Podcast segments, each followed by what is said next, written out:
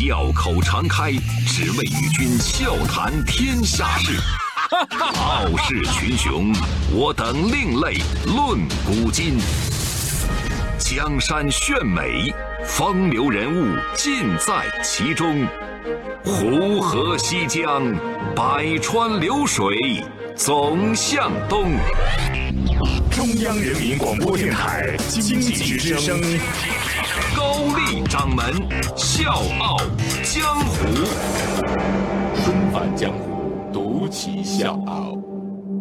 笑傲江湖，我是高丽。七月二十号是李小龙辞世四十五周年的日子。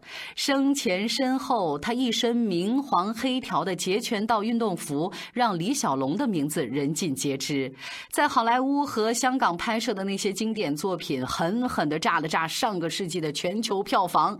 东亚病夫的招牌被他一脚踢开，所以几乎全世界都是因为他知道了中国功夫。但是。各位，此处有转折。今天呢，我们要讲的不是李小龙，而是另外一个人。同一个年代，和李小龙同样出生在美国旧金山，同样打破了华人在美国的职业藩篱，同样横跨香港和好莱坞两地电影界。而且那个时候，他的新片一出，观众挤破脑袋也要买到他的票，甚至。李小龙生平第一次的荧幕亮相，就是在他的电影里。麦当娜的第一张唱片封面拍摄的就是他的餐厅。他在战火当中辗转旧金山、香港、洛杉矶，只为拍摄抗战主题的电影。那个时候，什么越剧名伶啊，香港记者每天都追在他的身后。就是这样的一个人，在李小龙被万众怀念的时候，知道他名字的人却寥寥无几。除了少数几个依然在世的亲朋好友，基本上没有人知道他的存在。那今天《笑傲江湖》要让更多的听众知道他、了解他。他就是中国历史上第一个女导演，单枪匹马闯进好莱坞，但是却被史料淹没，不为人知。他就是吴锦霞。纷返江湖，独起笑傲。高丽掌门笑傲江湖，敬请收听。吴锦霞这个散逸在历史之外的名字，在上世纪三十年代到五十年代的美国华人圈那是熠熠生辉，响当当的。呃，她发亮的蓝黑色头发梳成男士的同花头，穿深蓝色的长裤，特别定制的灰白色外套，下面是一件 T 恤。她的面颊轮廓非常的分明，嘴唇的线条很柔和，看上去只有十七岁的样子。这是美国女记者贝蒂在见到吴锦霞之后对她的第一印象。朋友们想起吴锦霞，说什么都在变，时代在变，世界在变，但是我霞哥的笑容一直没有变，在散发着陈旧木香味道的照片上，他也一直都是笑着的。幺妹儿吴锦平回忆他们小时候的那段美好的经历，说呢，中国戏院前面的台阶是一层一层垒上去的。那个时候呢，门口的大灯已经熄灭了，路上没什么人。旧金山的夜色里，他和其他想看电影的小朋友蹑手蹑脚地跑上去。那个时候呢，还是学生，但是已经在兼职的吴锦霞拨了一下钟。叮咚，然后售票的人就点头会意了一下，于是乎，这群小朋友就可以在午夜的电影院里面尽情的做梦了。是啊，毕竟那是一个不太容易做梦的年代。二十世纪的前五十年，战火一直全世界的灼烧，而对于旧金山的华人来说，烧的是一把排斥华人的火。在这个地方，中产白人是社会主流，一部排华法案让华人彻底的边缘化，而华人女性更是边缘当中的边缘。所以，边缘想要取得认可的方式，好像就是向主流去靠拢。可是，吴锦霞的父亲却不这么认为。作为商人的后代，也是出生在美国的第二代华裔，他呢有一个主意很坚定：我要送我的孩子去能学习中文的学校。平常在家，他也要求自己的小孩讲中文。当时家里的十个孩子就是被这么结结实实教育过来的。吴锦霞呢，在家里面排行老四，除了讲。中文、写汉字。他小时候最开心的事儿呢，就是跟一家票友去中国戏院大舞台看越剧。也是在这个地方，他和自己第一部电影的女主角韦建芳认识了。在大舞台做监制售票员的时候，剪完所有的影票，他一定是按耐不住后脚就跟进去了。在这个地方，他看到了荧幕上的上千部电影，好莱坞的，还有华语片儿，包括粤语巡演啊，甭管是什么片子，照收不误。那坐在台下看电影的那些观众也是什么样的都有，有老人，有孩子，有男的，有女的，他们被电影照亮的那种非常痴迷的那种感觉，有的时候比。电影还要好看，这些活生生的体验胜过教科书，成了吴锦霞之后从来没有上过一节专业电影课程，但是却敢指导电影的底气。一九三三年的一个晚上，散场之后呢，吴锦霞像平常一样跟着观众的人流走出了戏院，但是跟平常不一样的是，她一言不发。回到家之后呢，她跟父亲说：“呃，父亲，今天的影片很特殊。那天呢，播的是十九路军抗日血战史。放映机把银盐胶片当中的影像打到荧幕上的时候，太平洋的另一端，日军的坦克履带正在寸寸推过东三省的黑土。”第二天，唐人街的餐馆、商铺都在讨论这部纪录片。影像的力量胜过言语，华人们坐不住了。吴锦霞的父亲和朋友决定拍摄一部爱国电影，叫《心恨》。时隔几十年，美国的电影史学者、影评人在爬书文献的时候，发现《心恨》当中藏了一个有趣的谜。这部清一色中国面孔的东方主旋律电影，在它的制作表里面却拥有两个好莱坞最卓越的摄影师，一个是法国人保罗·埃法诺。这个人呢，技法漂亮，但是脾气很差，经常呢是一个镜头结束就撂挑子走人了。但是在《心恨》剧组里面，他实打实的拍摄了一百二十六个小时。还有一个人就是黄宗瞻，他是好莱坞最伟大的华人摄影师，不但是接下了这部片子，而且还忙前忙后给剧组联络当地的片场。而跟他们并列的却是一个看上去特别陌生的名字。为什么他们肯跟这个新人合？合作呢，这在很多人看来都是一个谜。不过，随着影评人研究的越发深入，他们才豁然明白，这个名字吴锦霞就是这个谜的谜底呀。第一次当监制，吴锦霞风风火火，在日落大道租下拍摄地，八天完成拍摄，九本剧本，两本呢是彩色拍摄。他是想用这样的方式在荧幕上复活金线彩织的这种戏服的质感。公映之后，《洛杉矶日报》是这么报道的：好莱坞完成声音制作的第一部东方电影。一九三六年六月份，吴锦霞带着《心恨》和女主角韦建芳一起从旧金山去了香港维多利亚港。心恨创了国片五大纪录，从来只放映西方影片的香港最顶尖的皇后影院为心恨呢打开了另外一扇门，足足的放映了一个月。之后，广州、南洋这一个地方接一个地方不断的在放映。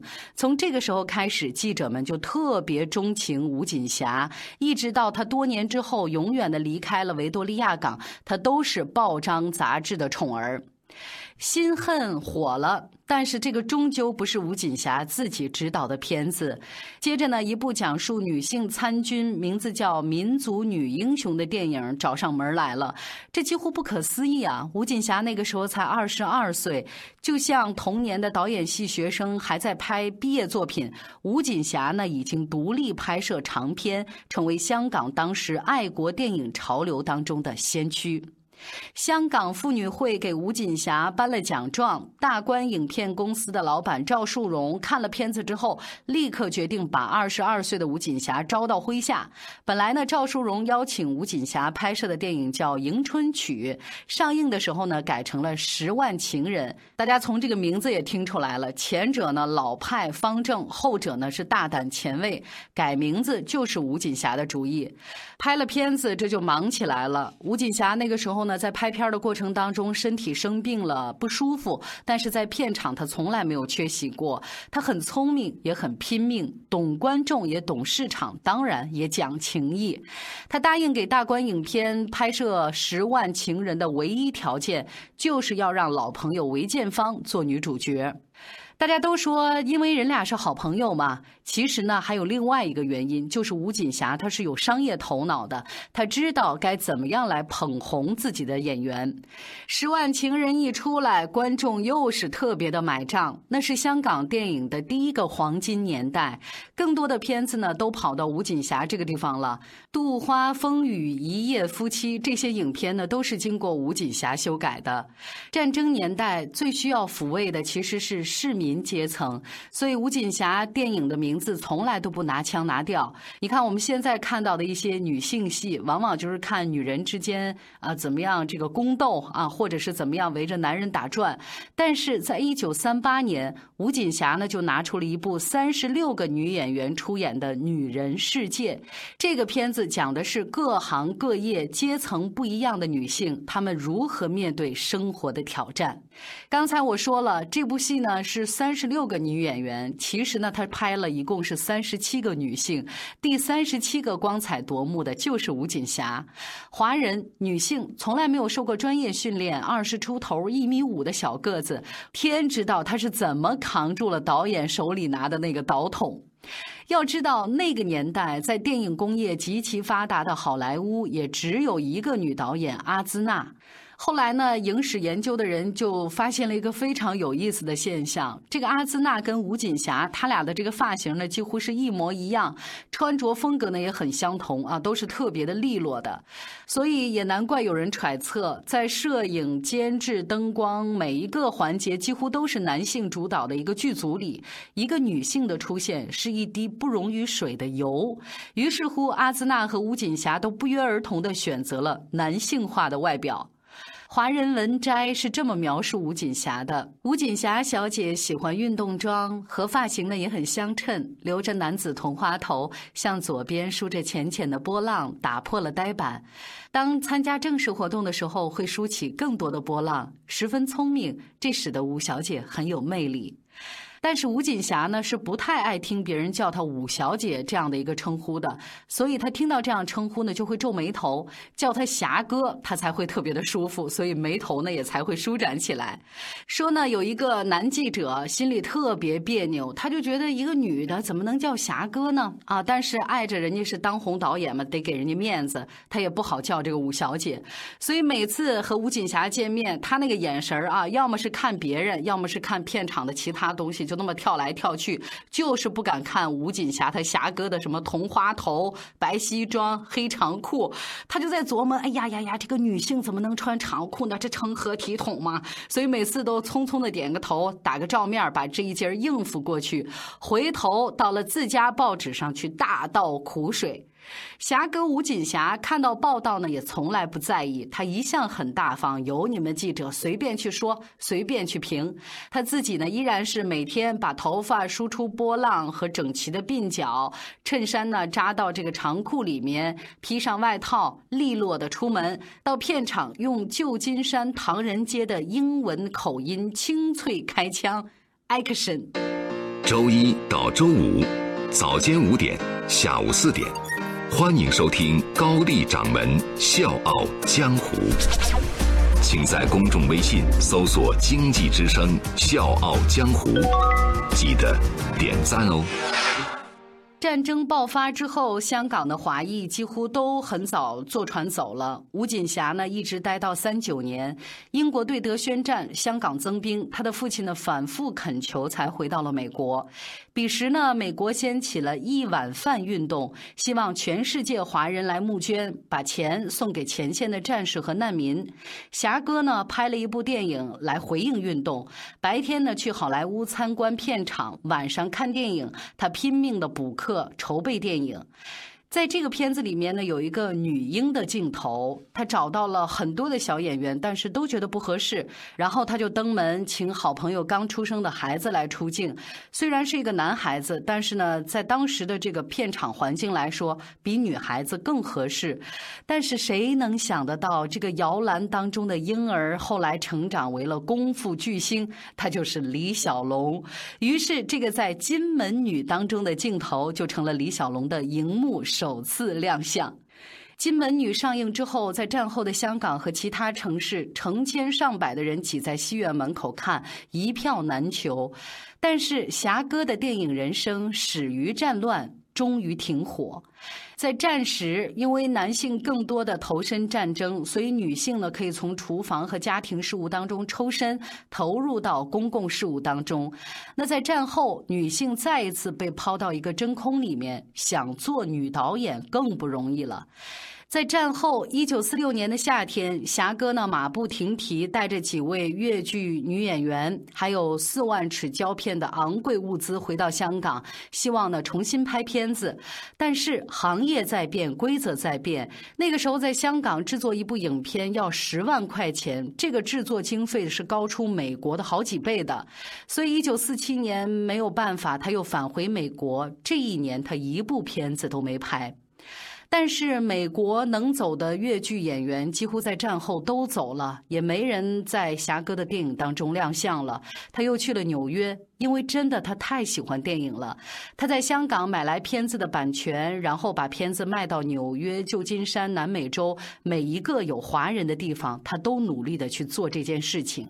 他开设了中央戏院，就像他小时候的大舞台一样，三五百个座位，播的大多都是讲市民事情情的片子。异国虽然大，但是在吴锦霞的影院里，总还可以听到故国声响。一九六一年，吴锦霞拍摄完成了她的谢幕片《纽约碎尸案》，这个呢也是电影史上最早的中外合拍的片子。这是一部打上了浓重侠歌印记的影片。片子里面演员去尼亚加拉大瀑布、纽约戏院，还有就是舞龙舞狮，这些都是侠哥童年熟悉的旧金山唐人街的风景。而吴锦霞好像知道这是我自己最后的一部影片了，所以她拍遍了一个华裔眼里的美国。这部影片里的第一个开场就是霞哥自己的宝宝餐厅，在这个地方拍摄的。拍电影拍得很精彩，开餐馆呢也开得很痛快。这是一家任性的没有菜单的餐厅，但是生意非常的火爆。回不去祖国的越剧演员还有新移民都可以在这个地方打工。他呢把他们就当朋友一样，呃，我们帮他打工，他呢就当我们像子侄一样。我们每天看着他都是微笑着的。想在异地扎根是很不容易的。港漂过的霞哥，他都知道这里面的苦。没饭吃没关系，来宝宝餐厅，三餐都不用担心。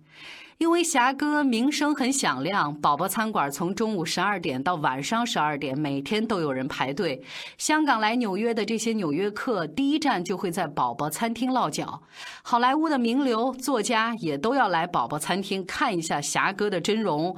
马龙白兰度也会去凑热闹。在麦当娜的第一张唱片上选取的标志景色，就是霞哥后来开的汉宫。一九七零年，吴锦霞离世，留下了一个历史当中没有书写的淋漓尽致的人生，和朋友们眼里、心里永远在笑着的霞哥。《纽约时报》是这么形容他的。唐人街中餐馆的产权拥有人曾经在香港监制和导演电影，并且把中国戏曲戏团带到美国。吴锦霞这一生为同胞拍了爱国电影，为普通人拍了可以在电影院开怀大笑或者是潸然落泪的市民电影，成为好莱坞第一个华人女导演。时代发生变化之后，不能拍心爱的电影了，她就引进电影，开设剧院，想尽法子和她热爱的电影产生关系。吴锦霞重情重义，跟朋友开餐馆也是开得风生水起。这样的人生只有痛快两个字可以形容。种族、语言、文化、性别种种的限制，在霞哥面前好像通通都不存在。有记者问吴锦霞：“你二十二岁那一年要去真的拍摄电影的前一天晚上，心里面有没有害怕过？”吴锦霞说：“电影就这么来了，我一直向前走，因为热爱，所以从不畏惧。”小江火是高丽，明天见。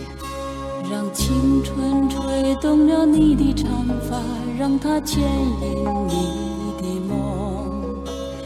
不知不觉，这城市的历史已记取了你的笑容。红红心中，蓝蓝的天是个生命的开始。春雨不眠，隔夜的你曾空独眠的日子，让青春娇艳的花朵绽开了深藏的红颜。飞去飞满天的飞絮，是幻想你的笑脸。秋来春去红尘中，谁在宿命里安排？冰雪不语，寒夜的你那难隐藏的光彩。看我看一眼，把莫让红颜守空枕。青春无悔不死，永远的爱人。让流。浪的足迹在荒漠里写下永久的回忆，飘去飘来的笔迹是深藏的激情，你的心语。前尘后世轮回中，谁在声音里徘徊？痴情笑我凡俗的人世。终难解的关怀。